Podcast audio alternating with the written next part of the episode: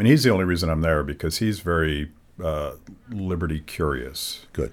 And he's a voracious reader of books, and this is where, like, probably more people know about Hayek because of him than anything the rest of us have done. So, yeah, I'm like, that's a good thing.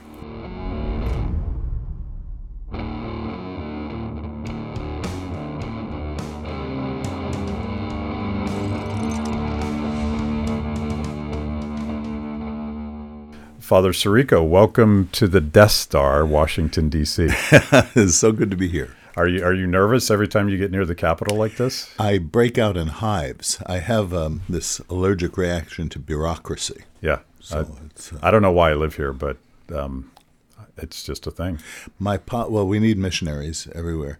My policy is to come in and get out before I can catch anything I can't get cured. Yeah. So. It's a little bit like Lord of the Rings. You can put the ring on, but you better take it off quick. Very quick. So you are a man of many colors, if I can put it that way. Mm-hmm. Why don't you tell our audience, obviously we're going to talk about the Acton Institute, but tell us what you're up to right now, because you got a bunch of stuff going on. Well, I think like everybody else in the world, and particularly in our liberty movement, is we're trying to pivot to communicate the message now through other vehicles. And that has really opened a whole new area of potential and creativity. You have to think outside of time and space, in a sense. Our work is international. So when we do a conference, we have to think time zones as well. And then the whole thing that this is back in maybe February when we began realizing we needed to shift some of our programming because we have a huge program every year, 1,000 people in Grand Rapids from all over the world. We knew we'd have to shift. And then the whole notion of synchronicity and asynchronicity, this was a new word for me, asynchronicity, and how to present that message, and the fact that the conference isn't just a 4-day conference anymore, it's ongoing. People can go on our website and dive in. The live portions of it obviously aren't there, but so that's what we're doing. I'm learning a lot about the opportunities here, but also the challenges present themselves in new forms. I mean, the response to the coronavirus, the crisis, to allude to Higgs's book, Robert Higgs's book, Crisis and Leviathan, has presented new opportunities for the Leviathan, and new assumptions, on the part of the state, and new acquiescence on the part of the citizenry to capitulate. It's kind of to me it's shocking as someone that believes that there's something about liberty in our hearts, like everybody's got that in us, but the poison, if you will, is fear.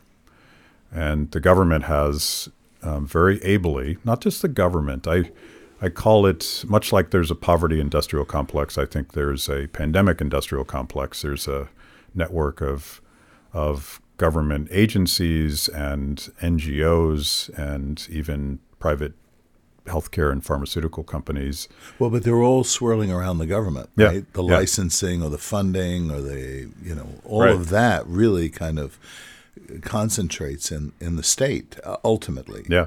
It's not just competition among drug companies. It's bidding for licensing and copyrights and things like that. Yeah, that cronyism, it's just a natural state of every good thing we try to do, and certainly finding a solution to a pandemic is a good thing that we need to do. Yeah.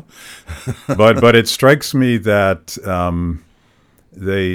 they need a crisis even if there isn't one. Yeah. And I worry about this, and I've seen you cite Robert Higgs before, but like I worry that we don't get any of our liberty back after they stop helping us, or a little bit of it. I suppose some of the things that we need to emphasize in the midst of this whole thing is the way in which the first response was, in some instances, was to repeal regulations. Yeah. So like the fact that doctors and nurses couldn't cross state borders without, you know, they had to exempt people from that and exempt the ability of distilleries to produce sanitizers and exempt, you know, the mask makers from certain government requirements. All of these kinds of things that pulled back. So there's that that's not been emphasized enough, and how the discovery of the cure, whatever that's going to be, the vaccine or what have you, is going to come out of where all discovery comes out of: cooperative enterprise and competition, where people make mistakes and learn from other people's mistakes, that kind of thing. I was being the dork that I am very early on in the pandemic and the lockdowns. I immediately started thinking about Frederick Hayek and his whole understanding. And I've seen you speak about this as well, his whole understanding of the spontaneous order, right, and the process by which people figure out the radically uncertain and unknowable future. Right. And I'm like, if we don't know anything about this pandemic, why would we centralize everything right now? Right. The pretense to knowledge. Yeah. And that's really what they're saying, you know, except when you scratch the surface, you realize, well, we really don't know. I mean, this is really taken us all by surprise. And this is not just the flu, but on the other hand, some people experience it just like the flu. And and it's that pretense to knowledge that the state always acts and asserts itself and doesn't allow for alternative solutions, especially solutions on the more local levels. It's very dangerous that they pretend to know a lot more than they do right now. Yeah. But deadly, you might say. Yes. So I'm obsessed about this because we've all been locked down for too long, and I worry about the human consequences of that. Yes, yes.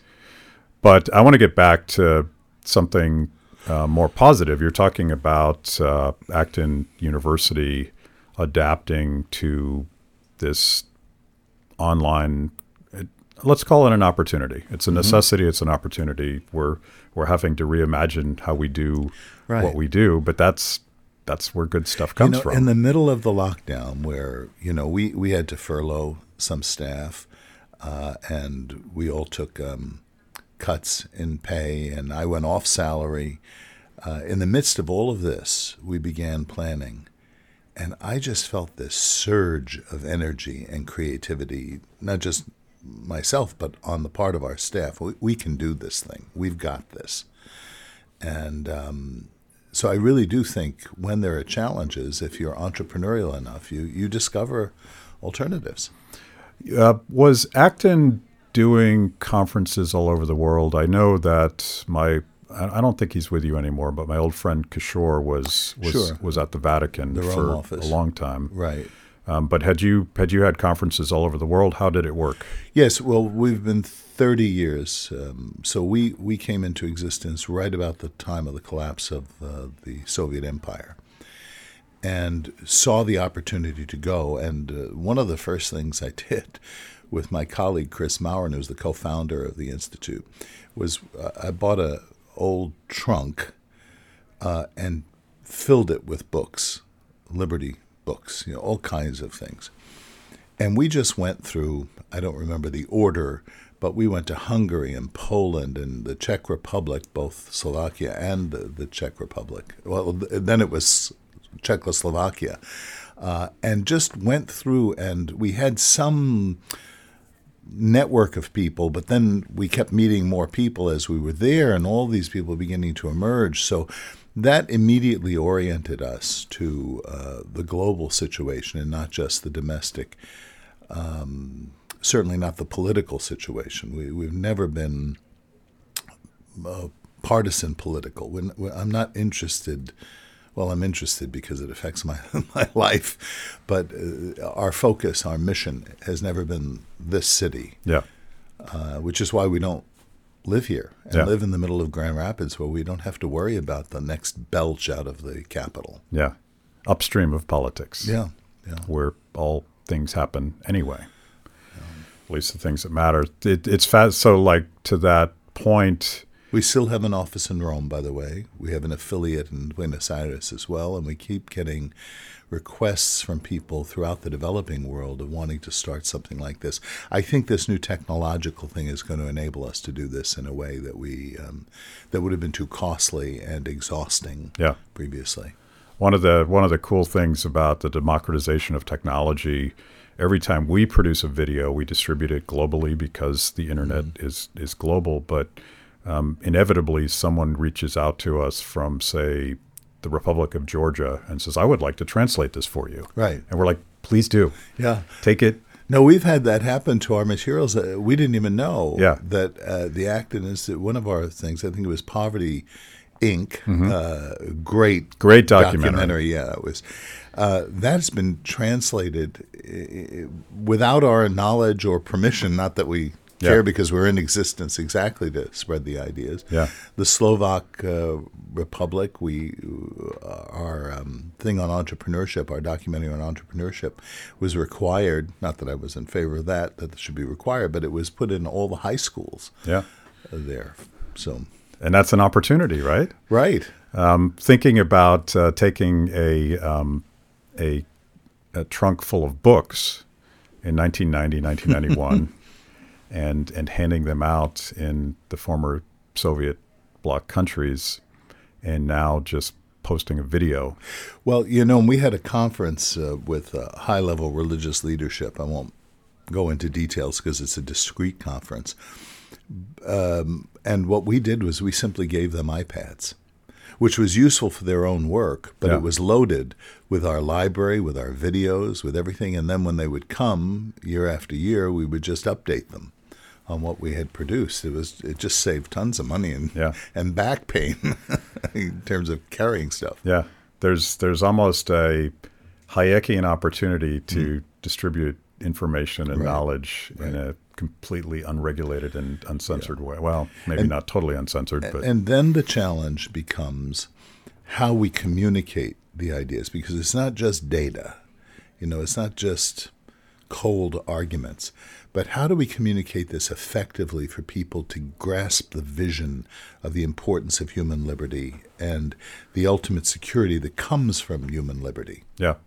And that's a perfect segue to where I wanted to go, because I am an economist. I'm guilty of bombarding people with theories and downward sloping demand curves and words like praxeology, which I make fun of myself and I make fun of anyone else that uses those words because they don't mean anything to people. And the thing that you do better than anybody, I think, and that maybe that's too much, but you're definitely one of the guys that knows how to translate complex ideas and values into a human story. Mm-hmm. You're a storyteller.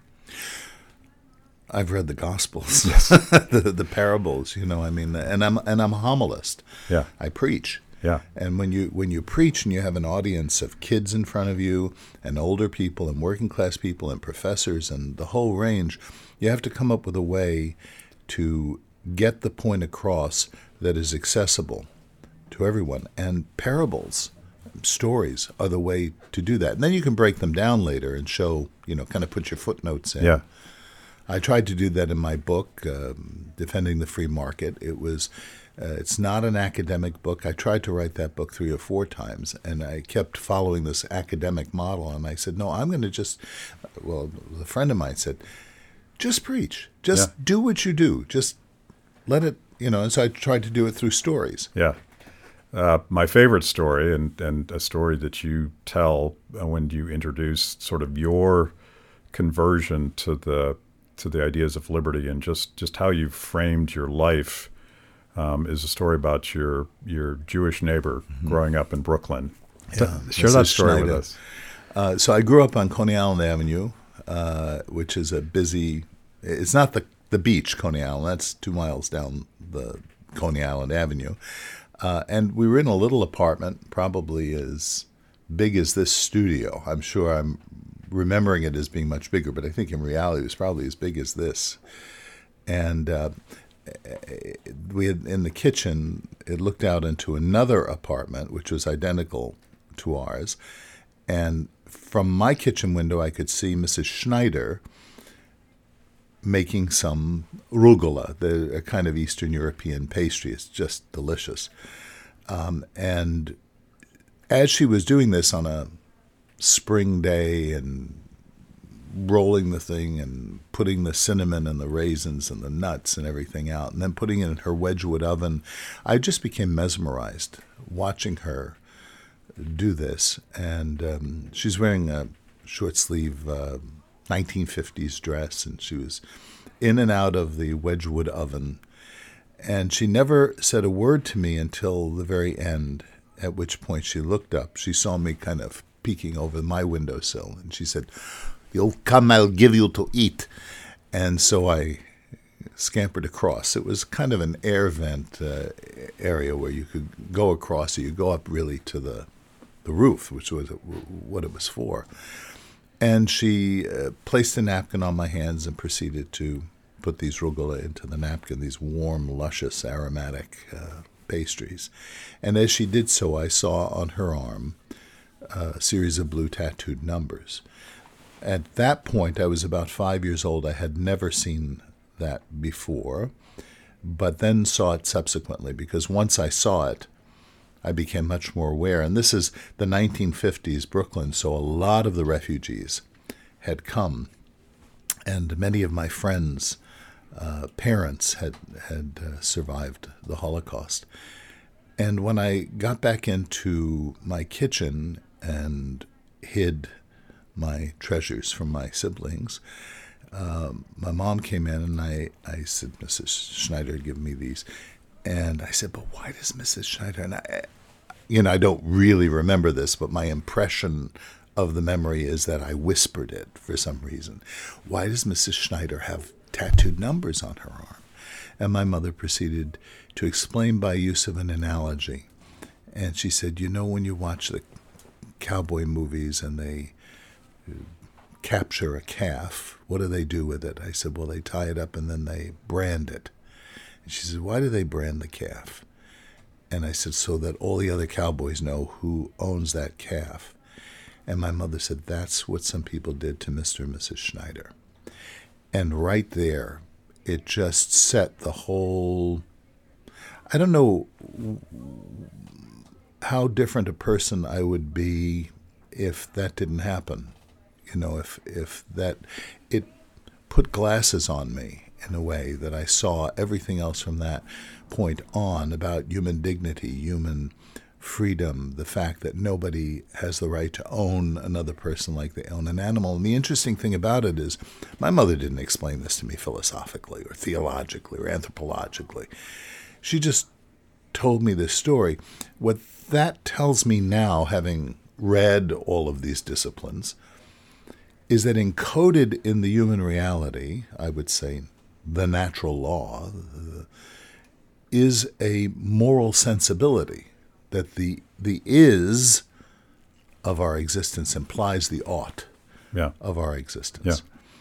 Yeah. And that's just changed the way I looked. Now, for a number of years, that moral imperative, that belief in justice and human dignity manifested itself in my commitment to political movements that I see from my perspective now as antithetical. But I know, and this is why I kind of have sympathy for a number of these young people who are protesting various things. I know I want to believe in the sincerity of many of them, maybe even the majority of them. But how unfocused they are on the true meaning of the whole thing, or at least how to build the institutions that guarantee the rights of human beings. What I love about that story, and I've heard you say this before, that your mom was a moral philosopher, and I would universalize that rule and say that all moms, I think so, are moral philosophers. And one of the jokes a few years ago, I wrote a book called Don't Hurt People and Don't Take Their Stuff. Mm-hmm. And the joke at the time was, I stole that from your mom.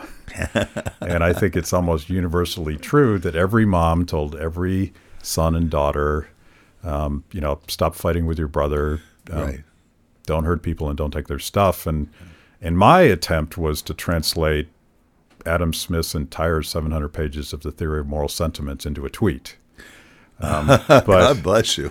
But it's very much this bottom-up way that moms teach us how to be better people. Yeah. I think is important. But as you referenced, and we need to get into your former socialist closet here, mm-hmm. and let people know that sense of injustice drove you to kind of a Marxist period. Yeah, it did. I was a soft Marxist. I wasn't an orthodox Marxist. But this is the 60s and the 70s, so that's what we were surrounded with. You didn't have a chance. I guess, and I'm a New Yorker, too, so yeah. I really didn't have a chance, although I had been inoculated earlier in my life. I'll come to that on why I was open to seeing things a little differently. But I was caught up in the activism of the period. It was the anti-war movement. It was the beginnings of the gay movement, the feminist movement. In California, I had moved to California by this time. The farm workers movement, boycott of unions, boycott of grapes that were non-union, and I was involved in all of this. Quite intensely.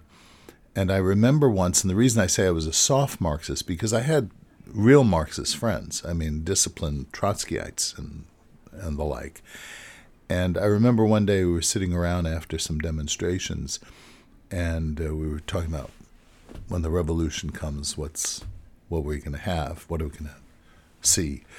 And everybody had talked about equality and justice and liberty and all this. And I said, when the revolution comes, we'll all shop at Gucci's. And everything stood still in the room, including the smoke. And I won't say what kind of smoke it was. And my friend... We know what kind of smoke it was. Yes, my friend who is sitting next to me, she was a Trotskyite, a serious Trotskyite, turned to me and she said, Gucci's? And I said, it's a metaphor. We're all working for a world where we can have access to quality goods and services just like the rich. She said, Gucci? And she said, I don't think you're a socialist. You're so bourgeois. And I realized at that moment that nothing is so uncomfortable than having somebody tell you something they know about you that you don't yet know about yourself. Yeah. And she saw right through. And a while after that, somebody gave me some books to read on economics, not on religion, but just on economics. Hayek and Bastiat and Mises and Friedman and the like. And I began reading through them, and like the light slowly went on in the room. I could see all this furniture I had been bumping into over the years. Now I knew where it was. I understood the relationship of things to other things. And then I had to work my way back to the inoculation, which was the nuns in Brooklyn who taught me catechism. And it wasn't so much what they taught, but the way of thinking, logic, reason, a sense of transcendence, a sense of a goal of a life and the meaning of life. And I just began to put these things together and return to my faith, which I was away from at that time. Then had this call to the priesthood.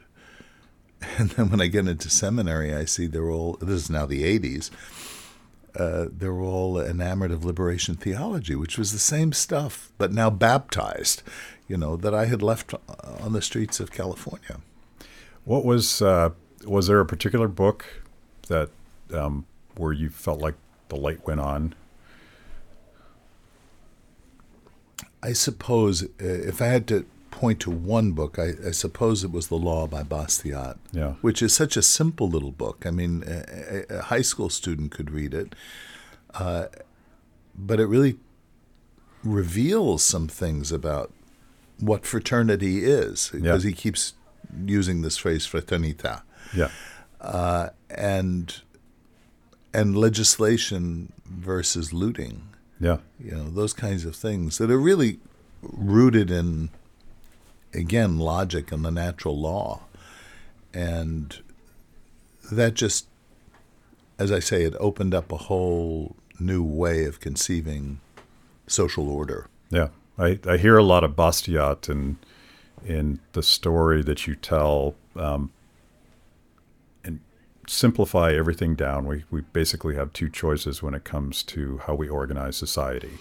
We can cooperate, yeah, or we can use force to take other people's stuff. Right. That exactly. Seems right out of Bastiat. Yeah. No, it really is. And it's right out of human reality, isn't it? Yeah. We need regulations. We need order. But the question is, what is the source of that regulation? What is the source of that order? It can be, in other words, we need things that conscribe our behavior, that constrict us. So, because if we do everything we want to do, and this is the false notion of liberty that the left is engaged in, that the 60s introduced. I need to experience everything I have a passion about. If you do that, then you have Harvey Weinstein, mm-hmm. you know. And so the question is not should our behavior be constricted, but how should that be constricted? By what means? So I'm fond of citing the sociologist Robert Nesbitt, who makes a distinction between power and authority. He says both are forms of constraint, but power is a form of constraint that's external to the person, law, police. Authority is something interior. It's when you constrict your behavior because of certain norms or morals or traditions or beliefs that you have. It could be something as simple as etiquette. You constrict your behavior. You take your hat off indoors. Well, they don't do that much anymore, but or you let someone go through the door before you. That kind of thing, and you conform your behavior. You don't do something that you want to do because there's an authority. As opposed to, and our society, it's really easy to kind of just force people. yeah, in a way. There seems to be there's that battle within every human, and there seems to be that inner authoritarian that wants to just tell everyone else how to do it. Right. And I'm thinking about a recent guest on our show, Nobel laureate Vernon Smith. Yes. He. A great man. He's a great man, and he's tried to formalize, and I say that normally I don't like that word as an Austrian economist, but he's tried to essentially model Adam Smith and the Theory of Moral Sentiments mm-hmm. through his experiments and games, and the entire basis of his work, which we talked about, was discovering that there is a natural regulation of human behavior that emerges because people actually care about the judgment of their neighbor. Right. And that may be more Hayek than Nesbitt, but it gets at that, yeah. The difference between government, which is telling people what to right. do, and governance. Exactly. And I think you're right. The libertarians sort of lean into the caricature. Mm-hmm. But there's this beautiful story to tell about how free people do sort of figure out rules of conduct. And well, if I may introduce another parable, I saw that coming. Well, it was in Brooklyn. We play stickball. Yeah, at least we did when we were kids, and it's baseball, but resituated for narrow streets. And we used to just 14, 15 kids. Playing it or watching the game, and we'd make a cacophony, on the street and yelling at one another and stuff.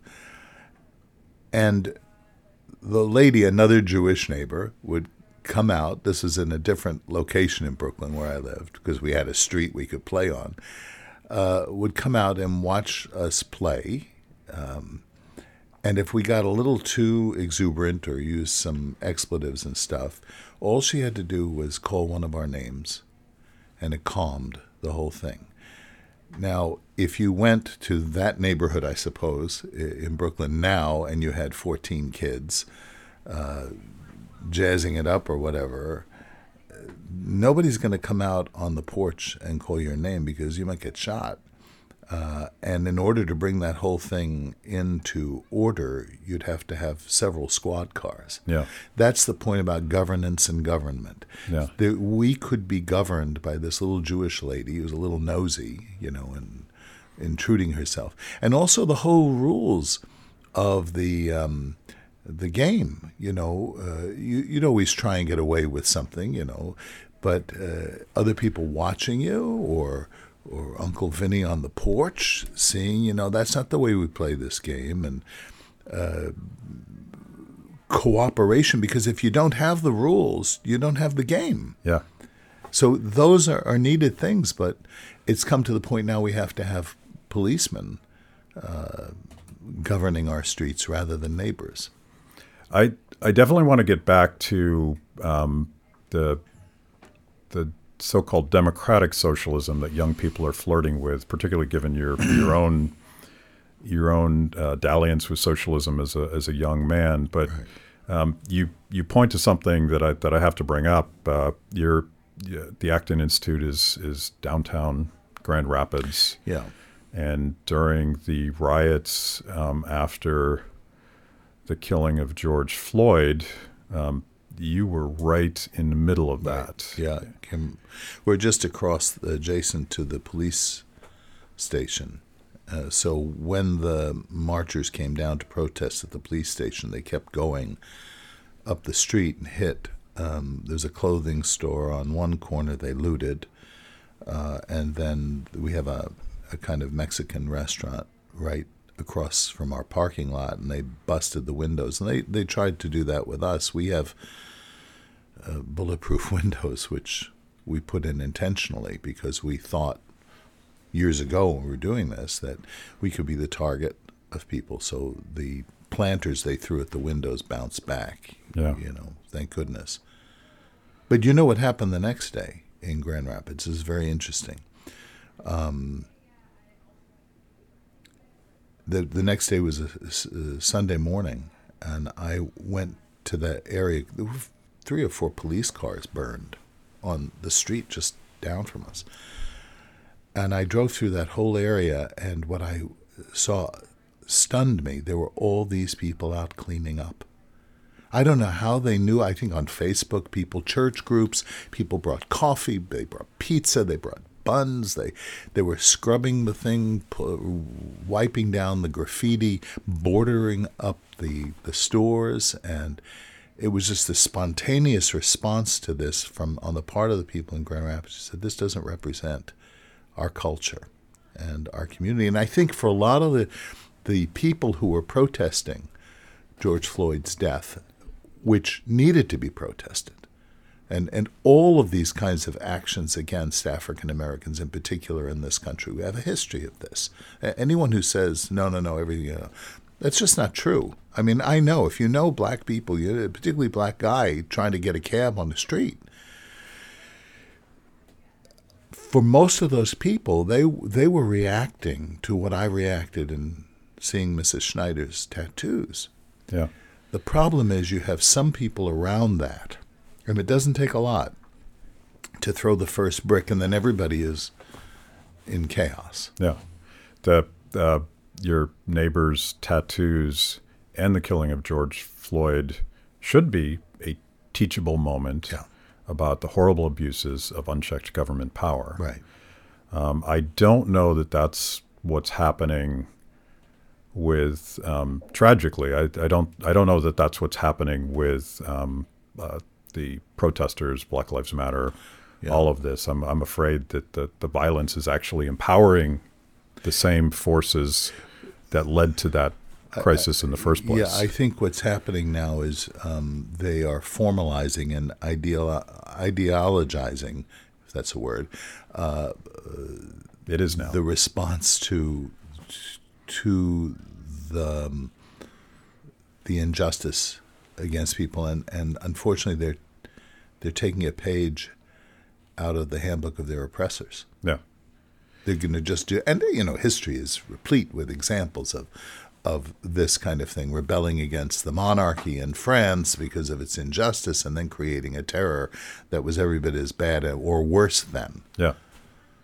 I always, I see professionals who have very much said that they're sort of explicitly Marxist. And yes. Black Lives Matter as an organization is that. Yeah. You know, a great slogan. Right. You know, because who can disagree with that? You know, of course, Black Lives Matter. But the organization is putting this in a very ideological framework, which is taken right out of Marx, right out of Engels. And like starting with Marx, one of the core parts of Marxism is violence is part of the process by which we get from late stage capitalism to this supposedly beautiful world of communism. Withering away of the state. Yeah. But I draw a bright line between those professional agitators and people that are righteously demanding justice for wrongdoings. And I think it's I see too many conservatives fall into this us versus them sort of trap where you have to choose between Black Lives Mattering and Blue Lives Mattering, and it's like It's exactly, you know, the Marxist taxonomy that has captivated people's mindset for 100 and something years now is predicated on this division, class warfare, class struggle, that somebody benefits only at the expense of somebody else. It's divisive, and if I may for a moment be theological, people may not realize that the devil, the name devil, the title devil, is the divider. He is the one who dissembles. You know, he takes things apart rather than the order and the creation that God does, you know, brings things together. And so when they are operating on this notion of violence and struggle, class struggle, rather than cooperation and encounter, I think you have a very destructive but exhilarating element that is introduced into the social fabric. And I think we're going through a period of that. There's a lot of exhilaration. What we need to do is somehow communicate to well-intentioned people what the alternative is, what the real concrete alternative is. Yeah. Well, let's talk about well-intentioned people. And sometimes I get in trouble because I interpret very sympathetically a lot of the things that I hear coming from someone like Alexandria Ocasio-Cortez. And I use her as a proxy for an entire movement of young people who are flirting with democratic socialism. Right. And it's not about her. It's about the millions of people that think that they agree with her. Yeah. She talks a lot about dignity, economic dignity. Uh-huh. And that's a word that you use a lot as well. Yeah. How do we get dignity? Well, first off, we have it, you know, by our nature. Nobody gives us dignity any more than people giving us our rights. The state doesn't give us our rights, right? The family doesn't give us our rights. Our neighbors don't give us dignity. They can insult our dignity. They can take away our rights and violate them. So I think you begin with that anthropology, that notion.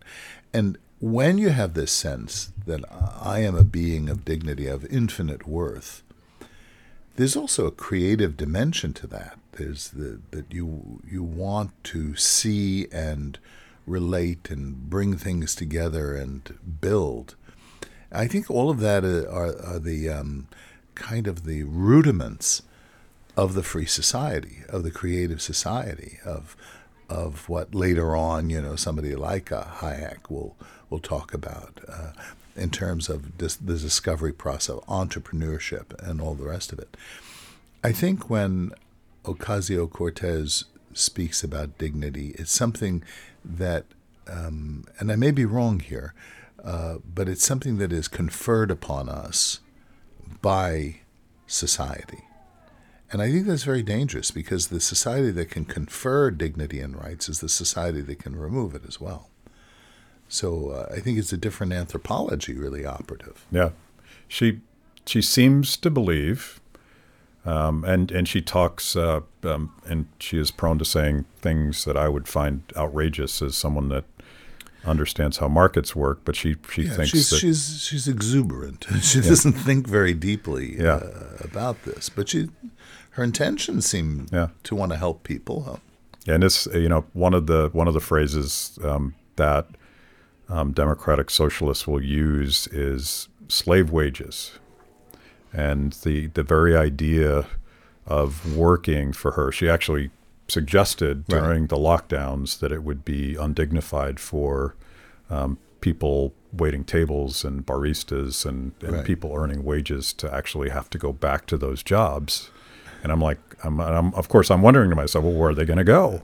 Right. But obviously she wants the government to pick up that responsibility, and seems to think that you can legislate dignity. You could pass a bill. Exactly. You could pass a universal basic income that would give people dignity. Right. And I think that's more scary, I think, than the other consequences of central planning, because I feel like the dignity in each one of us, and I'm going to test this theory on you because you can correct me.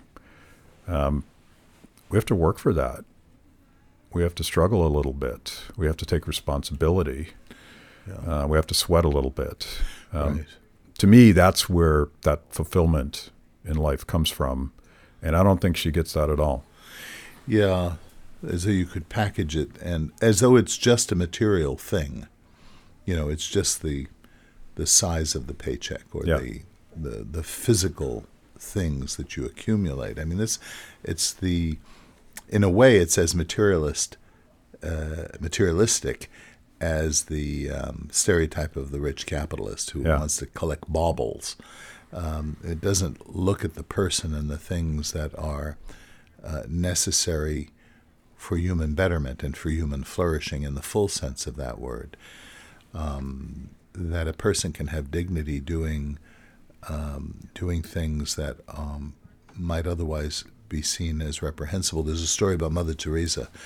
She was being interviewed by a well-coiffed journalist who came to, and Mother Teresa said, well, we can do the interview, but first I have to do some work. And so she's kneeling by the bedside of this guy who's dying, and she's cleaning pus from his wounds. And she tells the woman, hold the bucket. And the woman is there holding the bucket, and she's cleaning, and they're done, and they walk over to this sink, and Mother Teresa's washing up. And the journalist just looked at her, and she said, I wouldn't do that for $1 million. And Mother Teresa said, neither would I. It really calls us to think this man had dignity in his circumstance. Yeah. And it is, as you say, it's the struggle is part of, I mean, that's even physically. It's working, physically exercising. It's unpleasant. It seems like it's destructive, and in a way it is, but then it builds back muscle, this kind of thing. And even psychologically, the acceptance of reality about ourselves is a very uncomfortable thing to undergo. And I think all of that is missed in this kind of materialist universe that's just, or presumption mindset, that's just focused on the material, on both sides of this question, on the left and on the right. Yeah. So, and you're scratching at that, but I'll ask directly, what do you think the, I hate to say pitch because I don't think it's a sales pitch, but what is the alternative for young people that believe AOC when she says that the government can give you dignity, but markets are undignifying? Well, how do we make that moral case? Another one of the phrases that the left uses that I've thought is just so obvious that the way in which they want to go about achieving this is not through the state.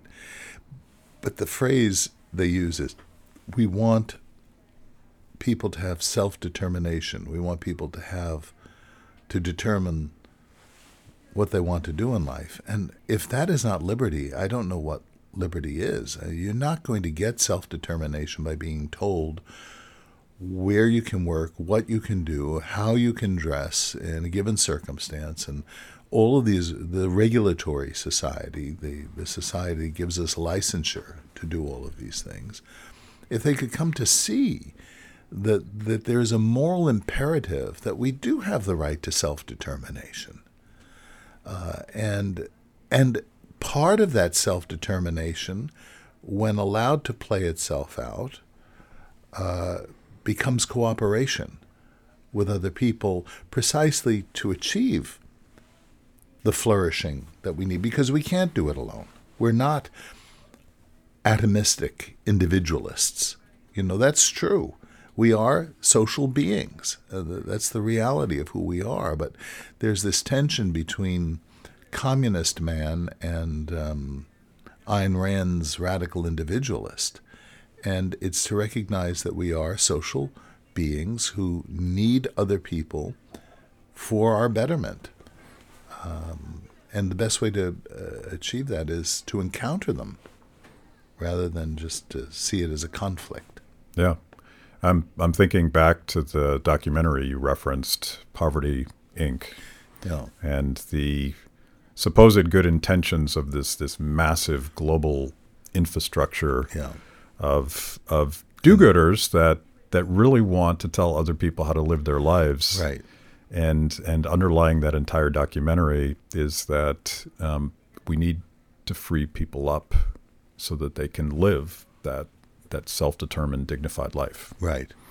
You may have actually used those words in that documentary. I don't remember. Probably a few times. The philosophical way of expressing it is to say that the person has to be his own subject.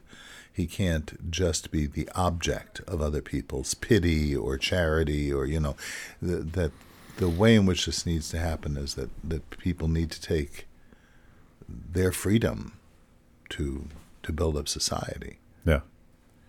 So I have to ask, your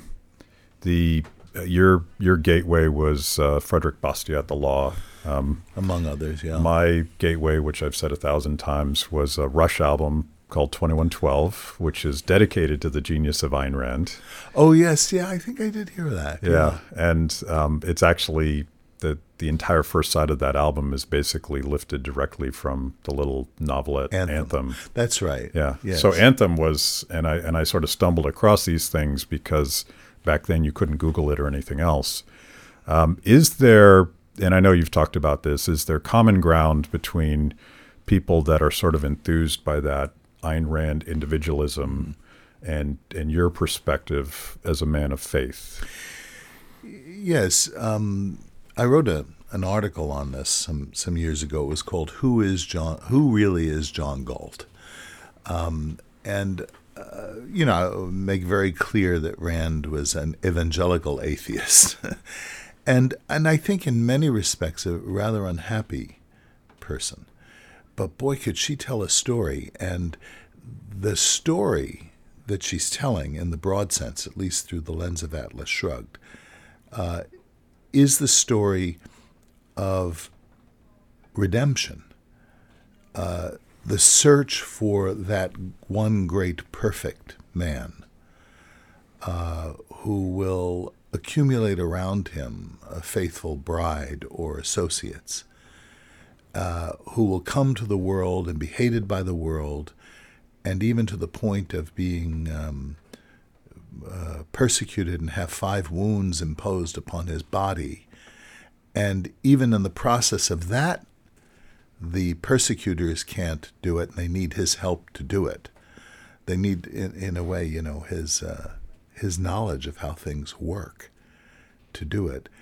And then for that perfect man to take his flock out from the system as it's collapsing and pronounce a benediction over it at the end. This is all Rand, but this is all the gospel. Yeah. And I think what she does, St. Augustine has a phrase. In a lot of St. Augustine's theology is to say that we know God here and work out. This is why he speaks. Oh, he speaks about the beauty, ever ancient, ever new. Ever ancient, ever new. I'm discovering this as I'm moving towards you, but I was looking in all the wrong places. And one way of saying that is that for St. Augustine, even the man knocking at the brothel door is seeking God. He's seeking eternity. He's seeking the good. He's looking in the wrong place. And I think that's the thing with Rand. And I've been criticized for saying that as a priest. How can you say anything good about Rand? No, I think she was, I think her philosophy is inadequate. It is, but it's very derivative in a lot of respects. She's pulling some Aristotle, and I think the iconography of the Russia that she grew up in is apparent in her works, but I think she was oblivious to it. So that might be, and then of course the whole thing about human dignity. I think that human beings are more than individual. I think we are individual, but I think we're also social. And I think human creativity is something to be praised, which you see in the Gospels, you know, in the story of the talents, the man who produces more, you know. So I think there are points of contact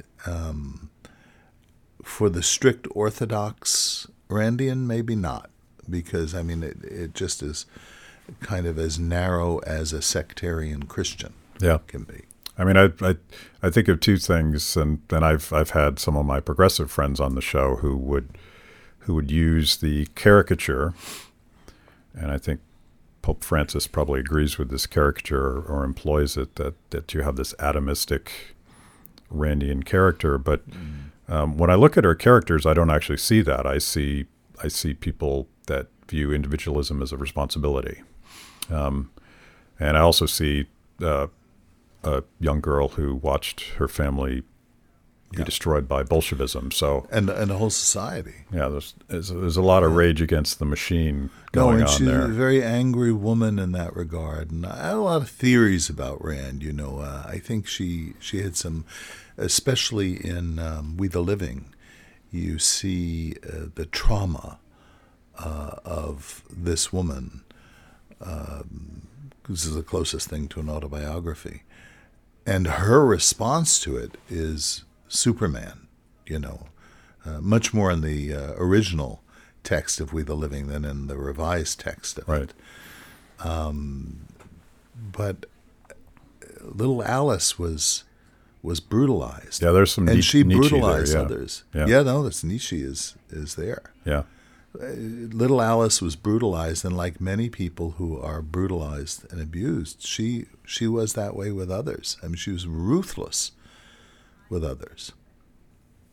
Let's we're running out of time, but I have to ask you about Pope Francis. Yes. I don't think he agrees with you on some of this market stuff. Yeah, I think I'm grateful that the gift of infallibility that is entrusted to the successor of St. Peter does not extend to the economic sphere, that the Church itself does not profess to have competency in economics as such, that the authority of the Church is in faith and morals. And when he speaks on that, you know, I don't have a problem with this. When he tries to kind of extrapolate that, and I see in his writings a real tension, because he sees the poor, and he understands that in some sense it has to be business that is going to pull people up out of poverty. But he just says that and then leaves it. And then when he makes empirical claims, such as he does in his encyclical on environmentalism. Now, this is not a theological claim. It's an empirical claim that the period of industrialization was the worst period in human history. When one looks at that period in terms of human betterment and well-being and access to food and longevity and all the rest of it, it actually was one of the most dramatically positive periods in human history for human beings. Not to say that there wasn't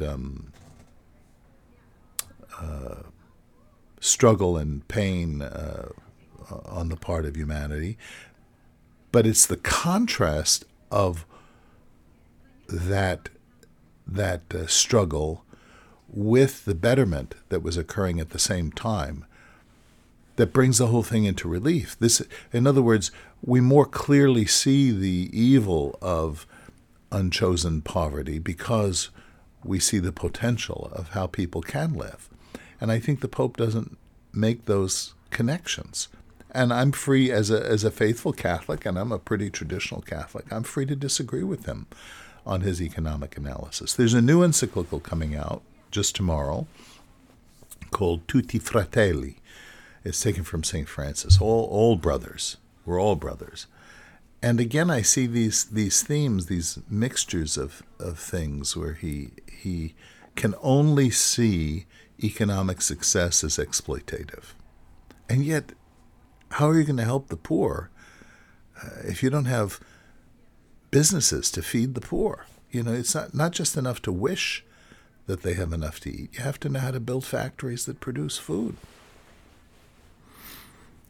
We will leave that at that, but I want to wrap up by giving people an opportunity to discover Acton if they don't know about you and any hot new projects that you're excited about. First of all, how do we find Acton? And Acton.org.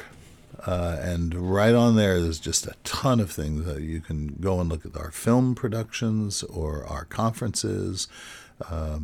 We have a whole set of lectures that really give you the foundation of what our ideas are, growing conferences, and that people are going to. So go to acton.org and you'll see it.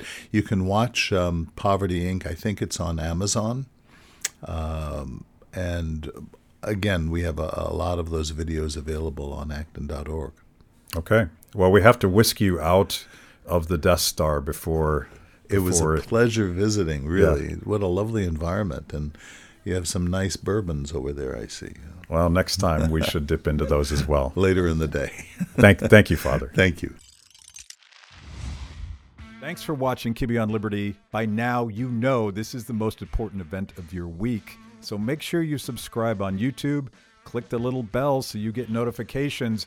Kibbe on Liberty, mostly honest conversations with mostly interesting people.